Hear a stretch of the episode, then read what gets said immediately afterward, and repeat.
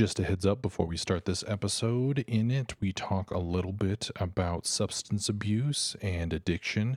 So if that's something that you don't want to deal with right now, then go ahead and skip this episode. If you need help, then you can call the Substance Abuse and Mental Health Services Administration helpline.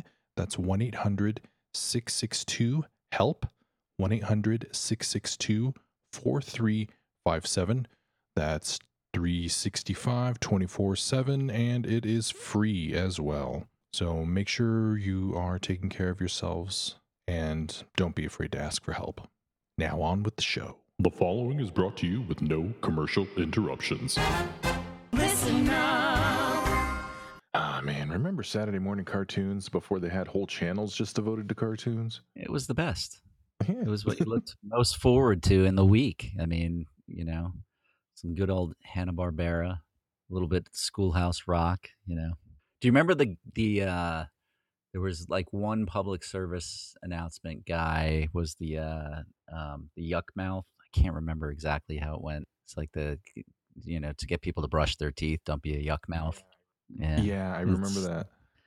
All the good old days. I think it was the the reason I learned to program the V C R was to uh, make sure I recorded the cartoons. Had to figure it all out. I had to map it out. It's like, okay, and I remember they had like um. they'd have like a preview of the Saturday morning cartoons. They'd have like special shows like a couple weeks before they started it in the fall or whatever. And so it's like, okay, we're going to preview. It's like, oh, we're going to have these new cartoons and blah, blah, blah. And these are going to be the times that they're on. Like, oh, yeah. It's like, okay, so I got to watch uh, A B C from this time to this time and then switch over to N B C and then uh, go back to A B C and then uh, C B S. And, oh, man, I got to decide what I'm going to do if this like Fox is on at the same time or is this other one and all that other sort of stuff. I was big into the uh, the Laugh Olympics.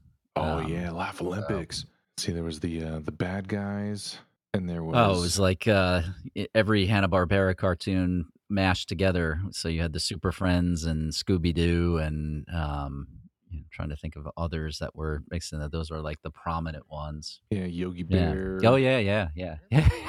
I'm trying to... They had they had like a theme for how the how the teams were separated though. I can't remember. It's like it wasn't like the animal kind of people on one team and the people on the on one team because I know like yeah. it was like Scooby-Doo and like and Jabberjaw. Yeah, I think oh on the God. same team or something like that. Jabberjaw. Oh man, there were the the folks at Hanna-Barbera. I think um, were either recovering from um, a long seventies acid trip or had just had interpreted it from somebody because it was quite remarkable what was going on there. That was that was like the the original, you know, crossover um of of of content. I mean, the Super Friends with Scooby-Doo, with Jabberjaw, with Captain Caveman. Yeah. The only guys that I remember from the the evils or the ones that stand out were Muttley and um Where oh, yeah. his little, uh, the guy who was the crazy pilot for him. I can't uh, remember. Dick Dastardly, because they brought him back in that uh, in that Scoob movie that they had uh, recently. Really? Yeah. Oh my, I'm out of touch. They tried to establish the Hanna-Barbera cinematic universe kind of uh, with that. That would be great. Yeah, the the I watched that because my kid's real into Scooby-Doo, which I'm kind of glad of. It's like, oh yeah, one of those old cartoons that is kind of, you know, crappy, but you look back on it sort of fondly, but it's like, um, the plot isn't really there, but it's kind of cool to kind of like, okay, you got to think about, it's like, oh, who's the mystery? Who's the bad guy? Try to think, there's clues. Yeah. All of those are like kind of fall into that boat. Those, those oldies, but goodies, you know, they just have those mm-hmm. like, um, charming, ridiculous thing, things that go on in them. Um, Scooby-Doo being probably the, the top tier, but, Um, occasionally to watch like the old Super Friends is, is quite entertaining. Um, and then, um, mm-hmm. I was recently I'd seen, um, somehow somewhere I was watching the Flintstones and I'm like, this is just unbelievable in terms of like how bizarrely out of touch with reality it is, but yet charmingly funny. Well, you know, just, uh, trying to make the honeymooners for kids. Yeah, basically that's what it was, even though it was a primetime show. Yeah, Yeah, I think the the the more recent iterations of of Scooby-Doo are are a whole lot better. I can like stand to watch those and yeah. get into oh, them absolutely. and stuff. Yeah, no, the classics are are they're pure, man. They're like, I guess they're like uh, what everybody says, like, oh, the weed back in the day was uh, was was uh, so much uh, less potent than it is nowadays. I guess mm-hmm. it can be said for cartoons and jokes. Like, huh, you know what? I think we can make these things even more funny. People can probably handle it, I guess. I don't know. Yep. Or we got more money to put to hire better writers or something. I would think that it's probably something along those lines. Wow! Welcome to Season six, Episode four of the Better Band Podcast, an all-encompassing trip through every song in the Pearl Jam catalog. I am your host, Brandon Palomo. Each episode, a different guest and I go track by track through every album, soundtrack, single, and B-side to discover why you simply can't find a better band.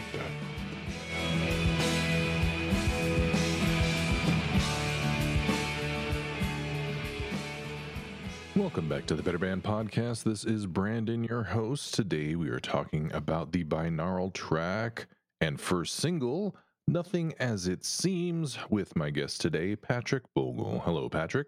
Hello. How are you doing, Brandon? I am doing well, and how about you?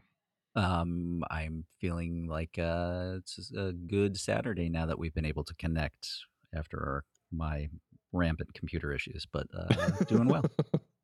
You know what? What would this specific podcast be, I think, without uh, a little technical difficulties uh, you got to uh, to uh, uh, work our way through? Absolutely. Yeah, it adds a little adds a little hominess. You know, it's not one of those shiny, you know, network podcasts or Spotify exclusives. People getting actually paid to do podcasts and stuff. This is this is down rock and roll yet. Garage podcasting. Yeah. It's the only way to do Keeping it. Keeping it real. So, uh, like I said, this is the first single from the album BINAURAL, uh, released on April twenty-fifth, two thousand. Um, they started playing on radio, I believe, a little bit before that, though. But the actual uh, single, physical single, was released on uh, April twenty-fifth with the B-side Insignificance. And uh, if you had the import version, uh, you also got a bonus Footsteps and Better Man uh, recorded at the Bridge School concert on August, uh, or ooh, I don't know if it was on the same day, but it was at the Bridge School concerts where Nothing As It Seemed premiered on October thirty-first, uh, nineteen ninety-nine. I should have looked that up if it was from the exact same show or not. I think the Better Man and Footsteps are from the thirtieth, and oh, okay. um, they did actually play Nothing As It Seems at the thirty-first. It was the only Bridge shows that I actually attended. Um, oh, really? Although I didn't see Pearl Jam on the thirty-first because they played too late, and we were flying back. My wife and I were uh, in San Francisco for the weekend, and uh, yeah, so. I've forgiven her for that, but we I did miss Pearl Jam's set on the thirty-first. It was a little bit harrowing at the time, um, but I've uh, I've managed to get past it, um, where they actually debuted this song. I did get to see the debut of Thin Air, though. Yeah. Um, but I've got the uh, I've also got the twelve-inch single, the the vinyl release, mm-hmm. the, um, made in the U K. Um, it's one of my my happier Pearl Jam artifacts. Yeah, I think I, I bought the uh, just the two-track C D at, uh, at Tower Records and then came back a couple weeks later and then saw the import. And I was like, damn it, it's got the exact same two songs, but then it's got those bonus songs. What do I do? I got to yeah. buy it. Yeah, I have all the versions of it. I've got the the twelve-inch. I bought the uh, the import C D single, and then I've also had the U S version because on the The single that I had, it doesn't have Insignificance on the C D single. It has it on the twelve-inch, but it doesn't have it on the C D. So I had to get the. I got them all. Mm-hmm. I just got them. Yeah, something you you know when you're young, you got that disposable income. You like Pearl Jam, you're like, well, I'll uh, never run out of things to buy. I guess. I think at that time, honestly, I've got more. I've got more disposable income now than I did then. I think I was just. Uh, Oh, okay. I think I was just grossly unrealistic with uh, with my spending. I was living in Manhattan at the time. Um, I certainly didn't have kids yet. I was just beginning working. At, at that point, I'd been out of college for like, what, five years. So just slowly beginning to um, accumulate the ability to do things, um, yeah. which is not easy in the city of Manhattan. It's it's a wondrous place, but it's not um, it's not exactly um, uh, an affordable um city, if you will. You gotta definitely oh, yeah. have to figure out how to make things uh work there. But I remember picking the the C D singles up at um probably H M V. I think I got them at the record itself. Um there was a couple of record stores down in the Village that um that would get the releases, you know, because typically what would happen is they would ship the releases and receive them on a Friday. Mm-hmm. And at that point, I I think they was Mondays or Tuesday. I guess it was Tuesday that they went on sale, and Monday if they would. I don't think anyone did Monday or did uh, the midnight sale for this, but they had a couple of the stores that I would go to. I knew that they had it, so they had already received it, and one of them would actually sell it in advance. So I actually picked it up the the full album the Friday before it actually um, went on sale. Um, so that's how much of a nut I was. I was probably one of the few remaining in um or at least I felt like I was one of the few remaining in Manhattan, which is weird when you have that many people there, but I just I felt like a, a Pearl Jam fan on a deserted island in two thousand. Yeah, I know. It felt kind of uh like it's like, oh, I gotta get there to shop early so I can get make sure I get Pearl Jam before they sell out. Oh, but and that's kind of, you know, seeing it there and going up, it's like, oh, Pearl Jam, oh, they're still around, oh, okay, here you go. Like, oh, oh. Yeah, I guess I still like Pearl Jam. Yeah, that's why I think I was able to get the vinyl release. I mean, it's just like nobody bought the stuff. Mm-hmm. So I think I, I think I paid maybe fourteen ninety-nine for the twelve inch. Maybe it was a little bit more because it was an import per se. But um, uh, it's just like, to me, like at the time, again, like nobody, where I was, it just was not. I didn't. I didn't know. Um, all, the, all the people I knew through Pearl Jam were people that I traded tapes with, mm-hmm. and that was it. Um, and that was that was kind of my my universe at the time, trading tapes. And then at this, this point, we started going into the trading C D Rs and whatnot. But um, yeah, it was uh, it was not it was not like uh, going out to buy Versus. Okay, so let's get into some more facts about this song. Uh, I mean, have it a little bit more, I guess, but uh, Jeff uh, Amet wrote the music and lyrics to this. Uh, I believe that he wrote this also around the same time that he wrote another song, uh, Time to Pay, which would end up being released on his While My Heart Beats uh, solo album. Uh, he said that he felt partly inspired by overhearing a couple break up. And he has uh, said, quote, "For me, it's a song about judgment and not always understanding what's going on with another person." And uh, they released the demo that he made for this on the Pearl Jam twenty soundtrack, which uh, does sound very Jeff on it with his uh, with his voice, even though there's no upright bass on it, which kind of uh, is one of the huge differences, along with uh, Mike McCready on the uh, on the album version that would end up coming out. Nothing as it seems, the little that it needs is.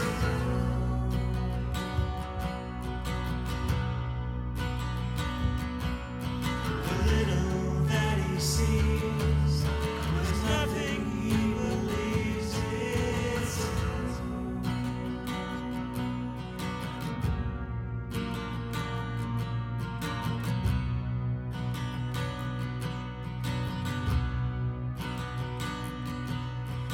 Yeah, it's the that uh, that demo version is really cool to actually go back and listen to to hear like his, you know, semi-deconstructed version of where the song ended up.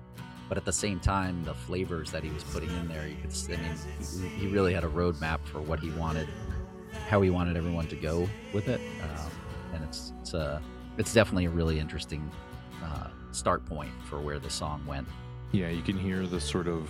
The little bit of space that he has in there, just kind of like, okay, I want Mike to do something kind of in these spaces and stuff like that. And you know, when they ended up recording it, they added in a little bit more space for uh, for that. I think uh, especially too, like after the uh, the bridge or something like that, going into the final chorus, they add a little bit more in the recorded version than this. But um, uh, what else? I just thought of something, didn't I? Oh yeah, this is also the f- first actual binaural recording you hear on the album that is called binaural. Yeah. Yep. And you can hear it. You definitely get the vibe from it. The the sound comes through in, mm-hmm. in a big way. It's one of those one of the tracks where, you know, listening to it um, on headphones and or a really good, you know, dialed in speaker setup can be pretty amazing to hear what um, Chad Blake was trying to to pull across with the production on this album. I'd always wanted to like hear. I would love to hear more of like the outtakes from this record and sort of like the original um, mix for not, I mean, I, I think like just mm-hmm. some of the other songs when they kind of pulled them back and said, okay, let's go and, and remix these. But I would love to just hear how all of this was, was recorded in the intended, his intended way, just to hear what it's like. Yeah. I think that um, possibly on the, uh, on the single of this, Insignificance might be the binaural version. Um, I, I looked up online as I was yes, looking this up. It's a different. And, um, it's it's definitely a different mix, yeah. um, for sure. Because yeah, I listened to it back to back, I was like, oh no, there's definitely some more overdubs, or so there's. It sounds a little stronger in the uh, on the album version than it does on the single. Yep, for sure. And one of the signature sounds on this uh, is Mike going uh, crazy with his guitar on there. Um, I believe the sound is the uh, the Fender Blender pedal with this uh, this Boss D M three analog uh, delay pedal, and there's also some phaser and wah on there. The uh, the Boss D M three most notable uh, compared to the D M two because it's in stereo, so he's got one hooked up in the right speaker, and then he's got one uh, hooked up to the, another amp or something over there on the left side. So when you got your headphones on, you can hear like the echoes kind of bounce over there, which is uh, which is which is why you need to listen to this on headphones every once in a while instead of just uh, in your car or whatever.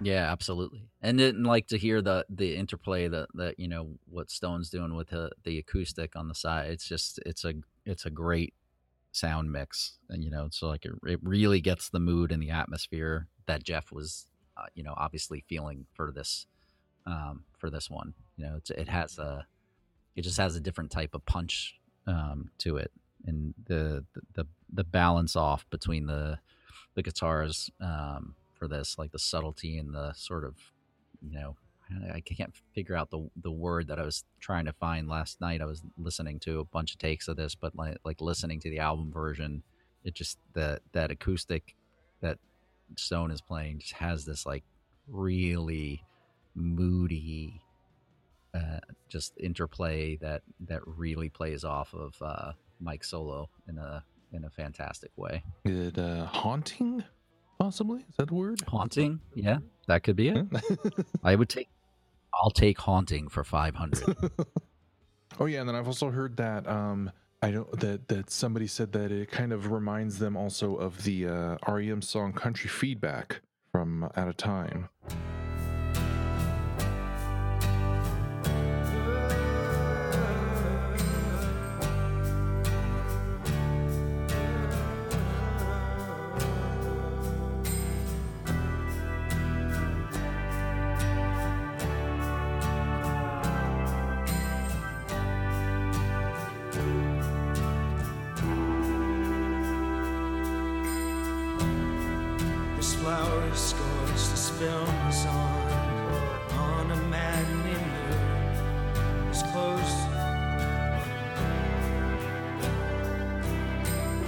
Yeah, yeah, yeah. I could hear that. Yep. Yeah, I mean, it's. I mean, a lot of people go to the the Pink Floyd reference, and I get that. Um, obviously, you know, um, Jeff, you know, actually laid that out to to Mike saying like, I, you know, want you to just go wild in this, like a, um, like Pink Floyd, like a David Gilmour type of solo. And there's certainly that, that vibe to it, but I don't know. I, I've, I think that's simplifying it a little bit into, to go in that direction, or like, you know, trying to make an easy comparison. Um, it's definitely a very different sound than David Gilmour, um, who, you know, pretty much played, you know, he had a, a very like straightforward, this is how my, this is how my guitar is going to sound uh, song to song, versus I think one thing that Mike and actually this whole band does is like, they try, they, they're good at fitting different soundscapes to create different moods and to mm-hmm. really play it. And this is one of those songs where I think, um, gosh, I can't remember what, what Cornell says in Pearl Jam twenty just about um, McCready and his, his soloing when he was really, he's really talking about like when they were doing the recordings for Temple of the Dog and just like astonished about what was coming out of him. That's one of the things that I've always like tried to articulate for people that ask me about Pearl Jam and ask me about, or when I hear people talk about great guitar players, M- McCready, like the thing to me that he has, you know, you talk about people that have the blues or like they have this feel, they get this vibe. He has the pain.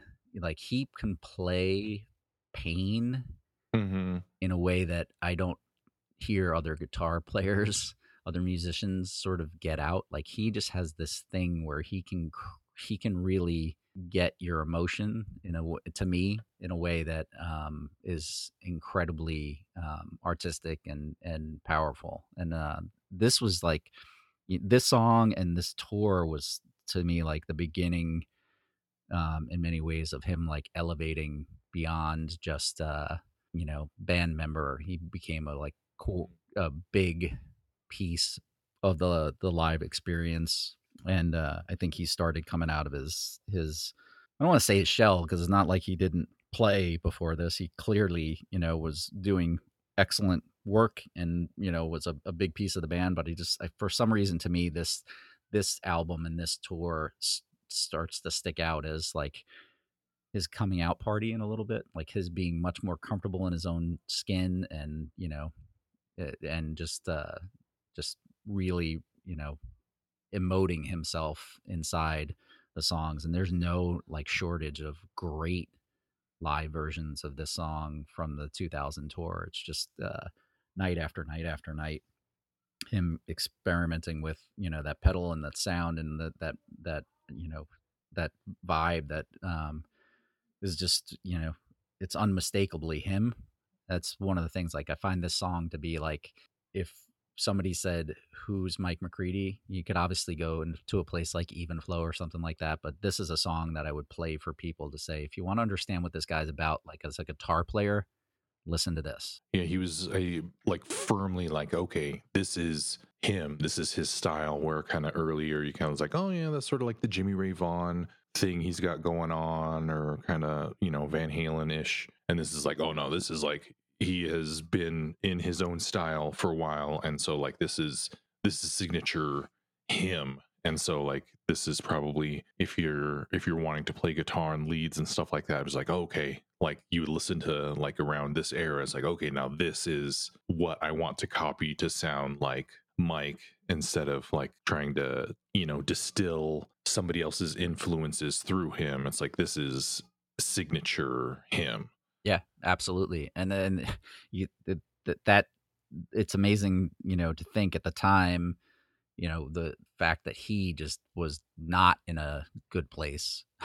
And maybe that's some of it. Maybe that's, you know, maybe that's where some of the that that feel um, is able to come from, like at least in the recording um, of the album for sure. He, you know, has talked about, you know, his, this was a sort of a both the dealing with his Crohn's disease and also dealing with a second bout of addiction based on, um, you know, never been really clear, but it sounds like from taking medications to, to deal with Crohn's disease, um, got him, you know, back into some issues. But, um, I felt like I saw, I mean, the, I, I feel like he was, when they were playing, when they were out live, he looked to be in a good, healthy headspace. So I feel like whatever was going on um, at this time it was more during the between the tours, between when they came back from touring Yield and then, you know, getting ready to record this album is probably where that um, more existed, because he didn't, you know, he never seemed yeah. uh,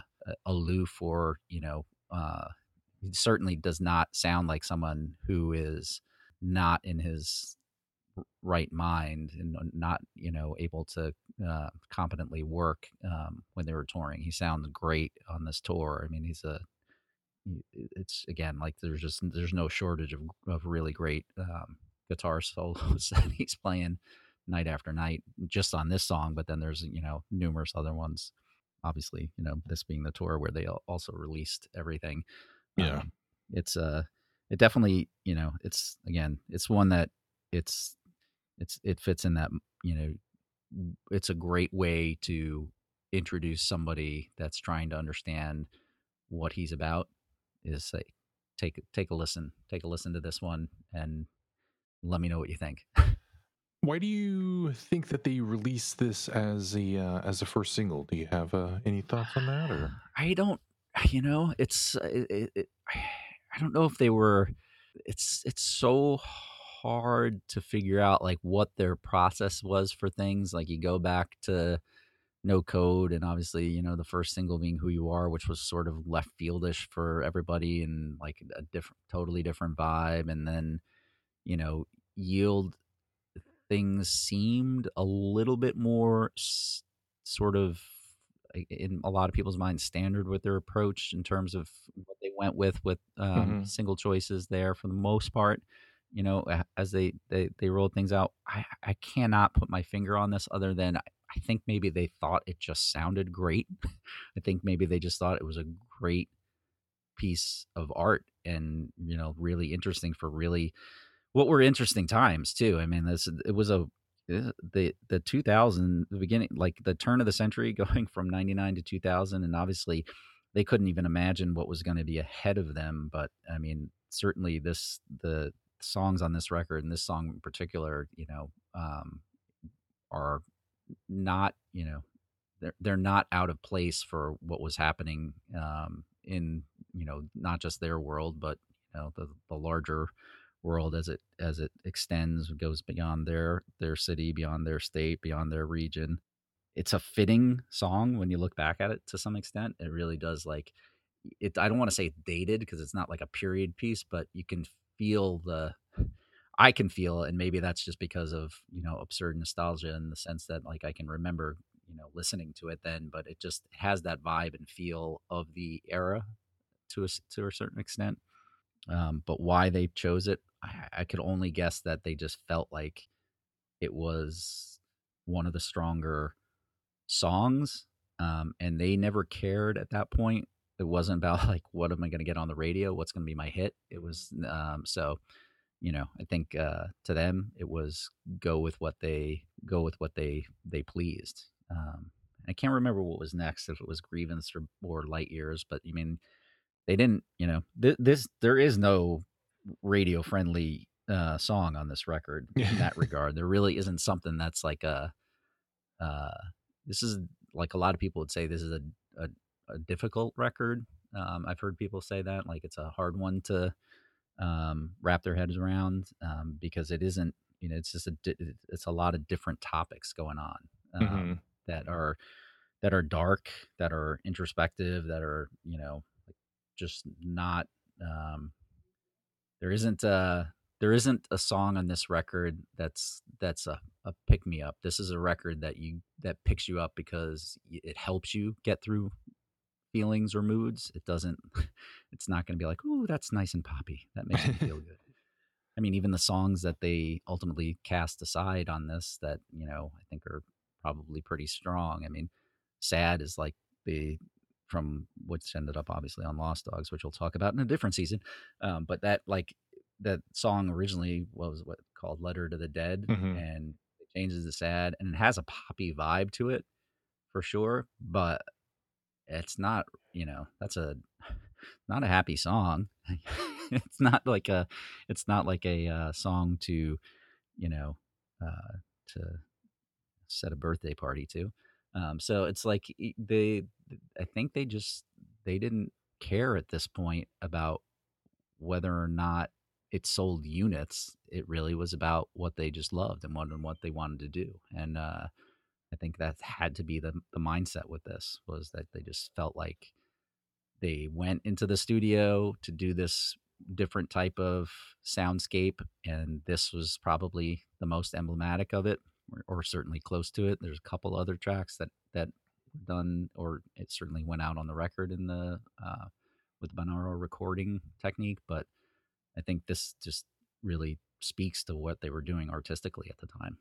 Yeah, I think they were. This is also kind of uh, you know the first uh, record with Matt, so you have an, a whole another creative input in there too. That kind of, I think, adds a little bit more excitement and kind of like, oh, we can do these different things now that we got this other guy in here who has a different perspective on things. So you know, let's let's let's see how let's see where it takes us, how weird we can get, I guess, maybe. Yeah, for sure. And it was also, I mean, obviously they brought Brendan O'Brien back in to do some of the mixing, but he wasn't um, involved in the recording process um, for this one for the first time since Versus. Mm-hmm. So, you know, you have a a different vibe going on there. I think in in many ways, he was always a great read of what the band was trying to do. Um, but this allowed them to kind of go in a little bit of a different direction and have, you know, just get a different voice and idea into what they were trying to do from a sonic output with this. Um, it's, you know, it's vastly different sounding record than Yield and No Code. And, um, and certainly, you know, there's elements of the rawness in it that I think are similar to like a Vitology, but, um, just in the raw nature that of how they, they sound, but the songs themselves are developed in obviously a much different tone, light, and I, you know, sort of um, idea set from each of the band members that brought stuff in. It's not uh, just, it has a little bit of that raw, airy, dark vibe that a Vitology has. And I always said that this is a this is this is a real a real cheery song. Uh, sarcastically, I said that. Uh, uh, lyrically, what do you? I don't know. Does this, does this song hit you lyrically? Yeah, I mean, it's it's not. I can't say that it hits me like like oh, I get it. It's just it's it's always interesting to me because it's it's like it's a it's like a story that's difficult to. It doesn't. You don't know. You don't have clarity. It doesn't have clarity of of from the beginning to end of what's happening. And then knowing, you know, what Jeff's said over the years from, you know, the beginning stages when they, you know, did press and interviewed for this and some of the stuff that's come out, obviously, in like the P J twenty book and things like that, talking about how he or what he sort of sparked him um, to write about in this. So it's hard to disentangle from like, you know, his his explanation of what he was seeing and hearing.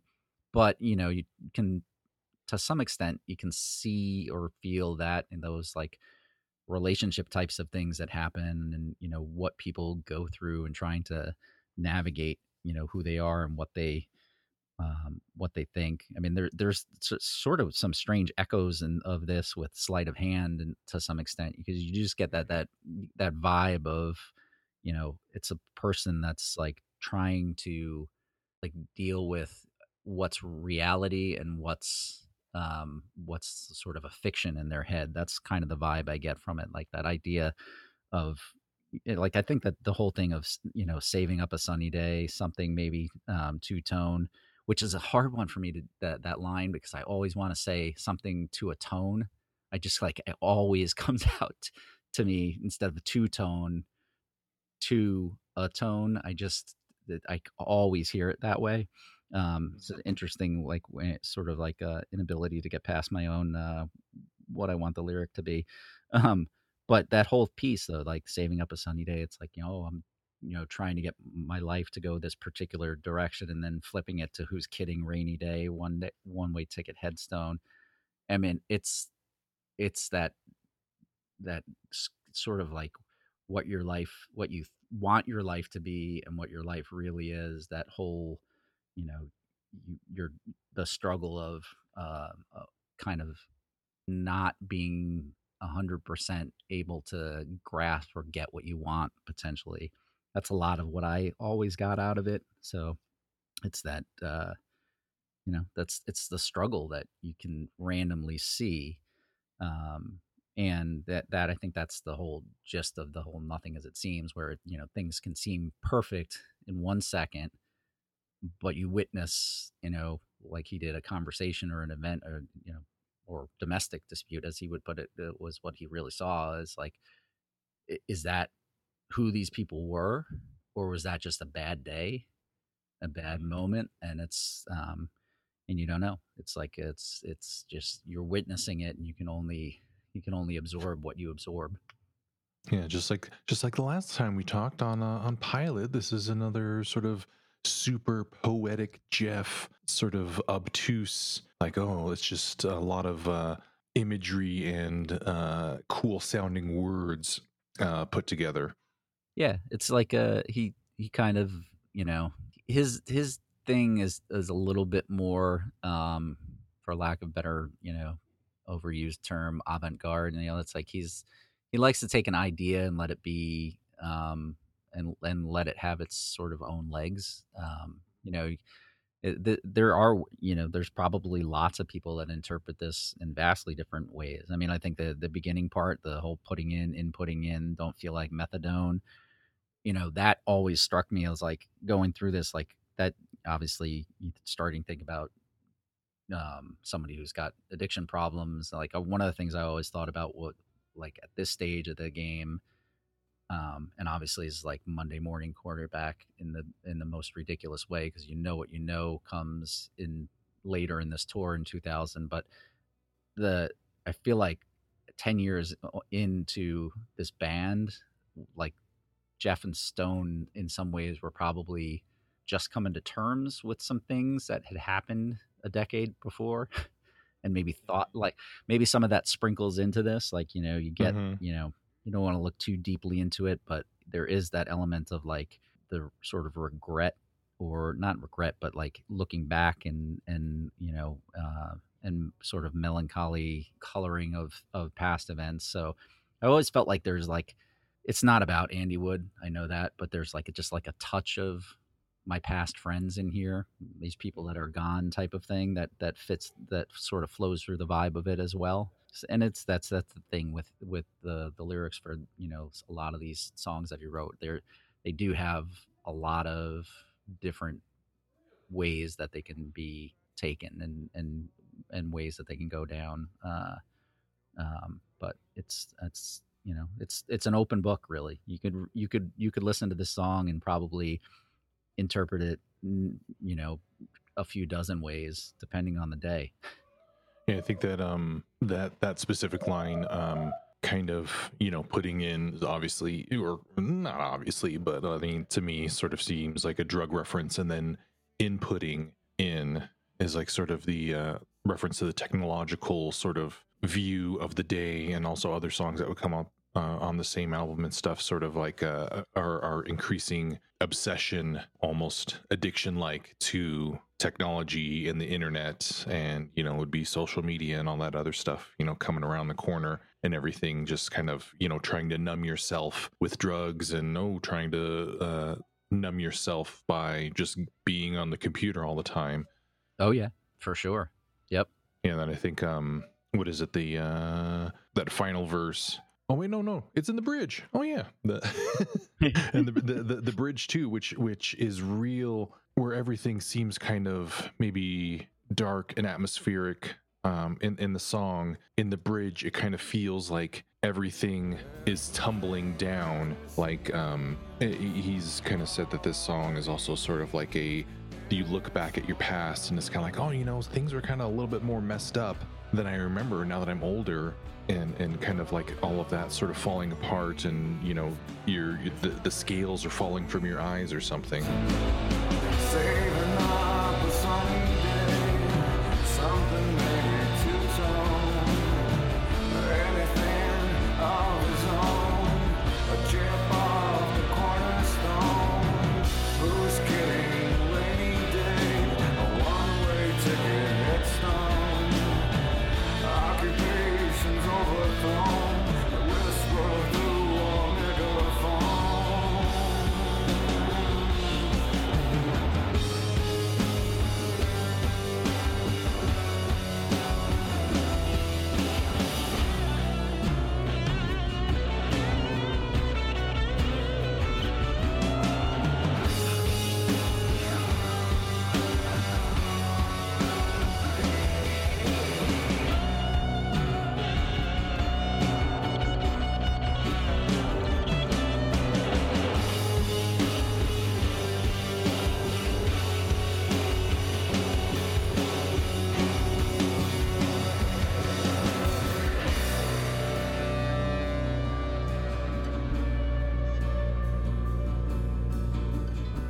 Yeah.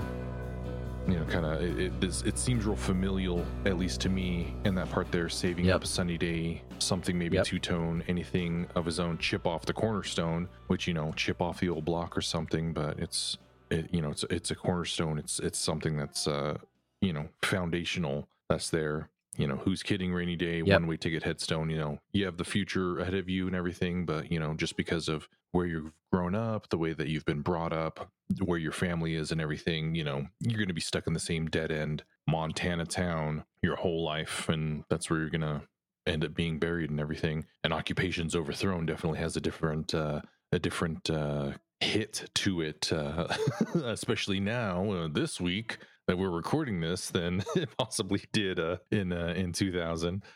Yeah, and it's that the the.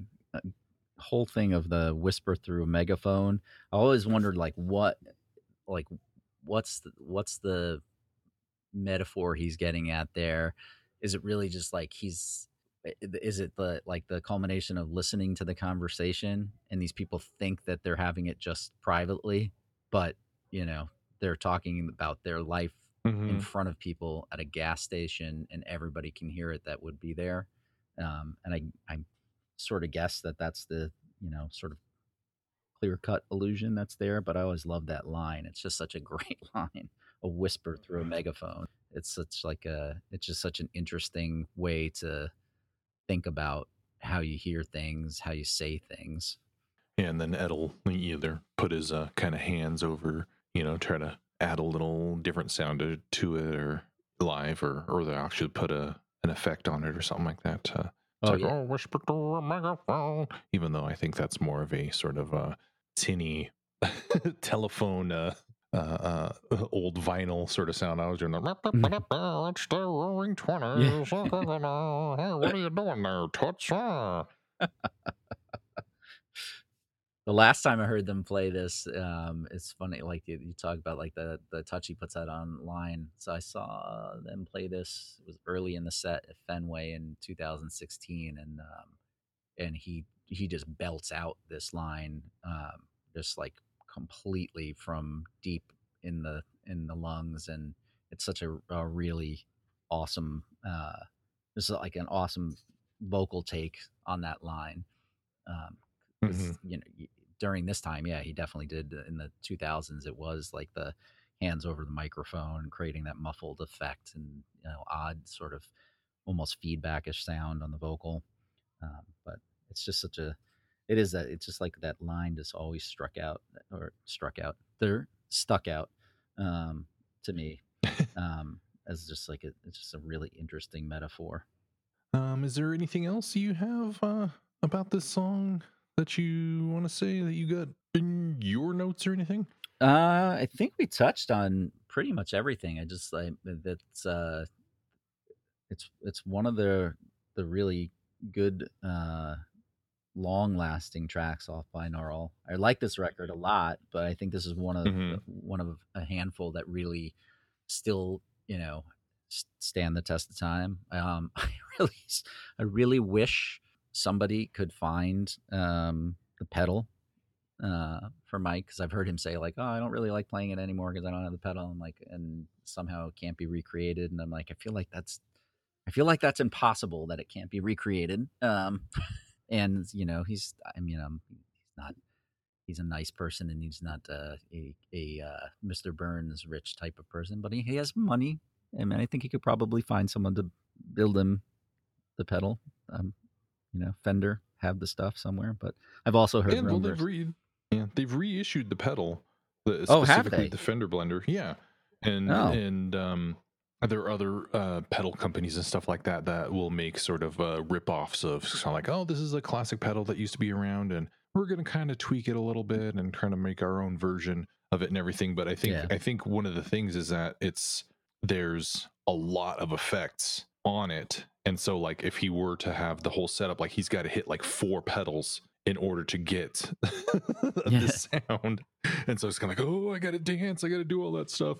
But there are multi-effects units that he could just have, like, one thing uh, for that. And plus, too, like, if he's got, it's like, okay, I've got this one pedal that I need just for this one song. It's kind of like, oh, well, it's just taking up space that, you know, you're touring and everything, and kind of space is at a premium for, you know, trucking stuff along and everything. And so you don't want to get too, too precious with, oh, I need this one specific thing for this one specific song, which is like kind of why I think uh, you are kind of, you know, you don't want to lug that, uh, that box or whatever to get the guitar effect on that for just that one song. And it's kind of like, okay, cool. Yeah. How many times are we going to do it during the tour? Maybe once. Oh, do we really want to take it for the whole thing? Yeah. That's the, that's the challenge that they have with some of the stuff that they've done studio wise. It's like the, the way to interpret it live can be, you know, either has to be reimagined um, so that they, you know, aren't, you know, trying to recreate something that they did um, purely on the record, but um, you know, I'll be his roadie for this. I'll do it. I'll carry it. If he needs, if he needs, if he needs someone, I'll volunteer as tribute. Well, thanks for coming on, Patrick. Um, I've been wrapping these up uh, since this is uh, the Pearl Jam thirty year by asking people like Ed is asked at the end of Single Video Theory. And so I'll, I'll pose the question to you, uh, Patrick. What does Pearl Jam mean to you? Um, I, you know, to me, they they mean. Um, I don't want to be over dramatic, but they mean everything. I mean, this this band took me from a place of being sort of artistically isolated and not very open-minded and uh, adventurous to, frankly, who I am today. I mean, everything that I've done from being a music fan, um, which I know is like, okay, well, what does that even mean? But, um, but you know, I love listening to music. I think it's a huge uh, part of who I am. Some people love reading books. Some people like seeing movies, you know, and for me, it's music. And this band has, has been at the core of that. Um, you know, they've made me change who I am and think about things, and, and they consistently do that. They make me really sit back and question, okay, am I right about that? Am I right about this? Um, oh, or that's a really interesting way to think about life or to think about a topic, um, and, and recalibrate what you think, um, or what you think, you know, uh, versus what, what possibilities there are. So I can't even imagine what my life would be like not having heard this music. You know, there's been times where early on I was, you know, heavily, heavily, heavily invested in, you know, hearing everything for, for the longest time. Then there was certainly due to life, um, you know, periods where I probably took a break, and I think back to it and how much I probably could have used them at the time. Um, and, you know, and not just them, I even like music itself, I had, you know, took, you know, kind of put on the back burner from, from listening to as frequently as I would. But these guys opened the door to, you know, everything I listened to, to some extent. You know, they, they just changed, um, how I perceived music. Um, and, uh, it would be impossible to imagine what life would be like without their records in it, um, and then the other records that they ultimately turned me on to, and the other music that they turned me on to, and the other art that they turned me on to. It's, I'm not trying to make it like uh you know, bigger than than reality, you know, or like overstated, if you will, but I just I can't even fathom uh who I would be without having all of these records. And, and, you know, to this day, I mean, I, I'm, I'm still digesting the new one, um, you know, as often as I can, and, you know, finding new things and new thoughts and new ideas in there. And, you know, I think, uh, you know, I look at, you know, hopefully what the, what the not too distant future is. And one of the things that's great about this is like the people that are into this music, um, and, you know, what everybody gets out of it. And uh I look forward to being able to go to shows with with everyone, you know. It's a, we've met through, you know, podcastings. I've met so many people, you know, for the longest time that what I used to do with this band was listen to the music and trade tapes and C D Rs, and you'd write little notes here along the way. I met some of those people touring. And I think one of the things that I missed out on um, for a brief period of time with this band, because I was just in a different life stage, was like the the point where it really became a huge community. Like, uh, but when I say huge, it wasn't overwhelming. It was just like everybody was into it as an event. Mm-hmm. I saw like the beginning stages of that in two thousand three, where it became, I it started to become much more about, you know, people going to shows and going to tons of shows and meeting yeah. up and talking. And I saw that a little bit. And then my touring waned a lot in the, um, in the late aughts, just because of, again, it was, it was a little bit more difficult to do, but I'm looking forward to being able to go out and, you know, go to shows and see everybody and, and talk and, and see this band play and, and, you know, just grateful that they're still there, um, making meaningful music, you know, for, for everybody to, to think about, talk about and, and, uh, and enjoy.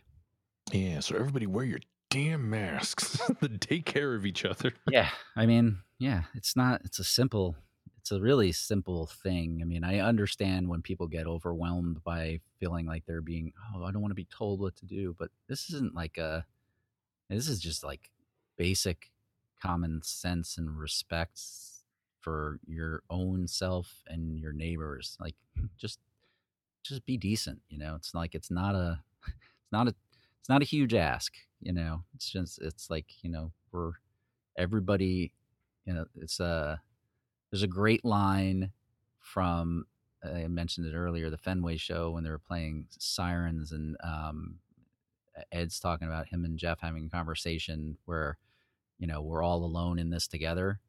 Um, and, yeah. and I've thought about that a lot, you know, since, since being at that show for a variety of reasons. And I think, you know, it's, it's easy to say, it's harder to do, but you just hope that, you know, people can understand that and work towards that, that, you know, as bad as things can seem sometimes, sometimes we make them more overwhelming than they actually potentially are. And, you know, it, there's, there's ways that, you know, we can all do little things just to work harder about getting along and, and taking steps forward and not being so rigid or concerned or hyper or, you know, just you can you can do better by yourself, you know, and we can all do better by everybody by just by doing those little things. And obviously, like you just said, wearing a mask, a little one, and please, you know, like if there's anybody that listens to this that's like, I don't want to get vaccinated, just do it. You know, it's not